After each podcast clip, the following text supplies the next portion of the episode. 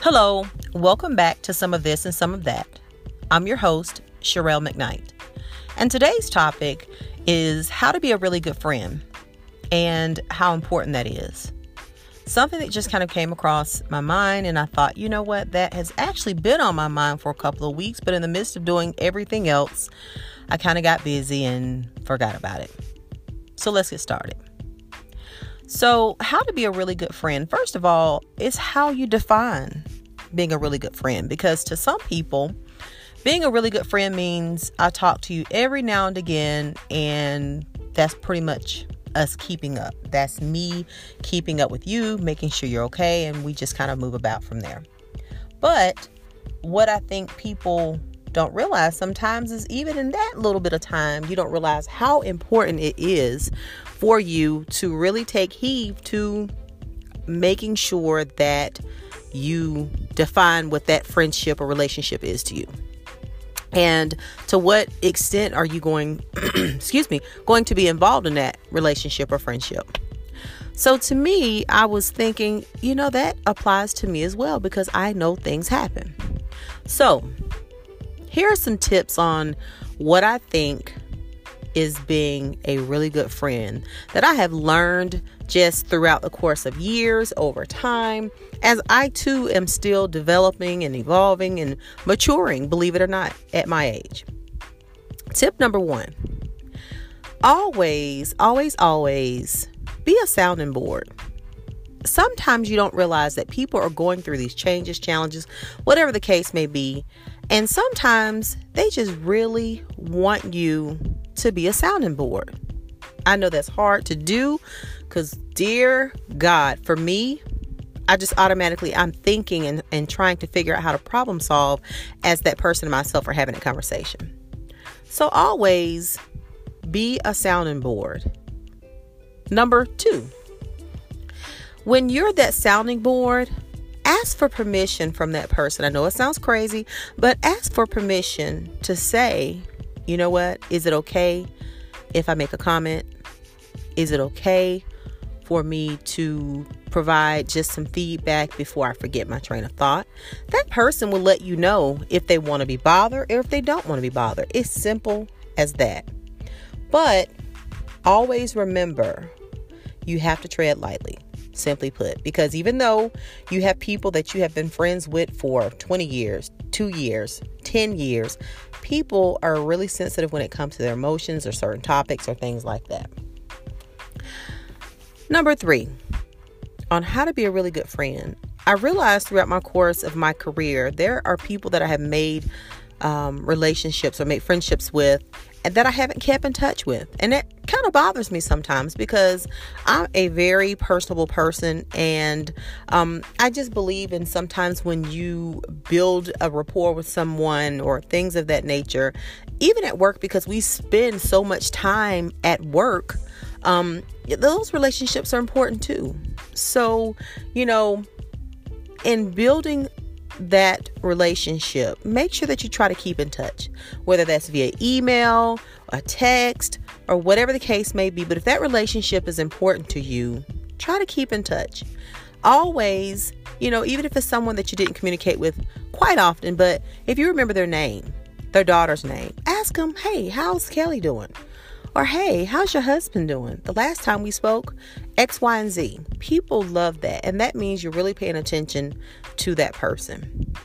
Number four, what I've learned over the years being a really good friend or how I may define being a really good friend is just kind of sharing in those trials, those triumphs, those, you know, challenges they may have, those good things, bad things, all of the above, just making sure that you are available. Now, I'm not saying be available to the point where it exhausts you because that can happen too. But on the positive end of it, making sure that you're available to celebrate those major wins, those gains, those things like that. And I'll give you an example. You know, having friends that have dealt with some really serious situations, illnesses, cancer, things like that, you know, it's the small things that you celebrate, the small accomplishments, the small wins, and that's supporting someone. And that makes a really big difference. And that brings me to my next topic, number five. Being a support Now, let's kind of, again, it's all about how you define that. Sometimes supporting that friend doesn't mean, hey, can I borrow some money? And you always giving it. Things like that happen too. But supporting them may be, you know what, they have a major activity going on or they're opening their new business. I'm going to make sure I'm there. Or guess what? They're working at their business today, and I feel like just as a friend, because I got a couple of hours downtime, I'm going to swing by and see if they need something. Hey, can I answer your phones for you? Can I, you know, deal with this client for you? Can I go on an errand run for you just to lighten your load? Because sometimes support can come in so many different ways. And guys, one thing again that I've learned over time is it's the little things that help bind that relationship. You want to make sure that even as a support, an emotional support, you know, that you're available. Now, again, that's not saying that you're going to have those moments where you're always available because we know life happens and that's not being realistic, right? Yeah, not at all. But again, you got to look at how you define support, how that looks to you, and how that looks to that person. Sometimes it is as simple as humbling yourself and saying, you know what, girl, I have not been here for you. I have not listened. I've always offered my opinion without listening. I apologize. How can I be of assistance to you? How can I support you? Sometimes you have to ask people, how can you support them? Because sometimes they don't know or you don't know. So having a conversation about that. And again, this is if you really, really are looking to be that great friend, okay? If you're looking to cherish those moments. Oh, another topic, another subject or or point I want to make. Now, one of the things I've always believed in, and I've learned from my mistakes and my friendships, that my opinion is not needed nor is it required. And I recently learned that over the course of the last two or three years. However, I do believe that in certain situations, you have to be realistic with a person. Now, is that necessarily your place to do that? I don't know. You'll have to make that decision because you know your person, you know your friend, you know that how your relationship is set up. But I do believe that a real friend being a really good friend, you don't let someone stay in the dark about something without bringing it to the forefront. Now, that's not to say that you're going to say, hey, hey, I told you, now you should do this and you should do that. Blah, blah, blah. We all have been there. We've all had that happen to us. Trust me, more than we probably care to discuss. But I do feel like sometimes because that person is in a space that they don't recognize those challenges, that sometimes it has to be addressed. So, for example, and this is just a really extreme case, but if you had a friend that was going through a custody battle and the parent had parental rights and visitation. And because that person was being petty or angry, I'm not letting them see them. Sometimes it takes you shaking that friend and say, hey, hey, hey, wait a minute. This is what the binding agreement was, and you're being kind of petty right now. If this is something that, you know, these children are entitled to, go ahead and move forward with it. Again, that's an extreme case, doesn't mean that that's the situation, but sometimes people need you to be real with them. You know, because I think a lot of times in our relationships, friendships, you know, bestie, buddies, whatever, we seek validation. And we shouldn't have to seek validation from those that are important to us.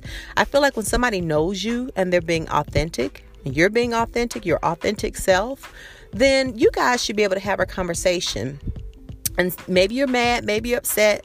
Nobody likes to be pointed out. Nobody likes the finger pointed at them. But at the end of the day, excuse me, at the end of the day, you should be able to realize that, hey, I'm an adult, I'm mature enough to accept the harsh truths.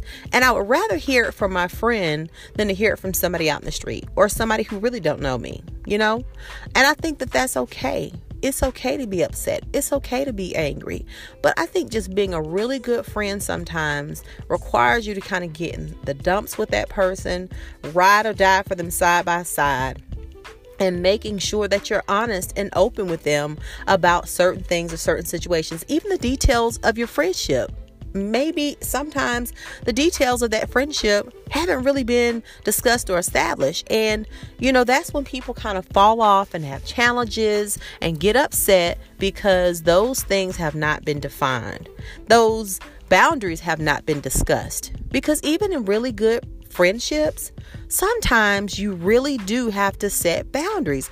I know I'm not the only one out there that has friends that you can share certain things with certain ones because either they've experienced it or because they come from a similar up, uh, bring, uh, upbringing as you um, or background as you. And so it makes it easier versus the person who may have been born with a silver spoon in their mouth. And that's okay. That's not their fault. Okay. That's not their fault. But those boundaries, things like that, you can have a discussion about that.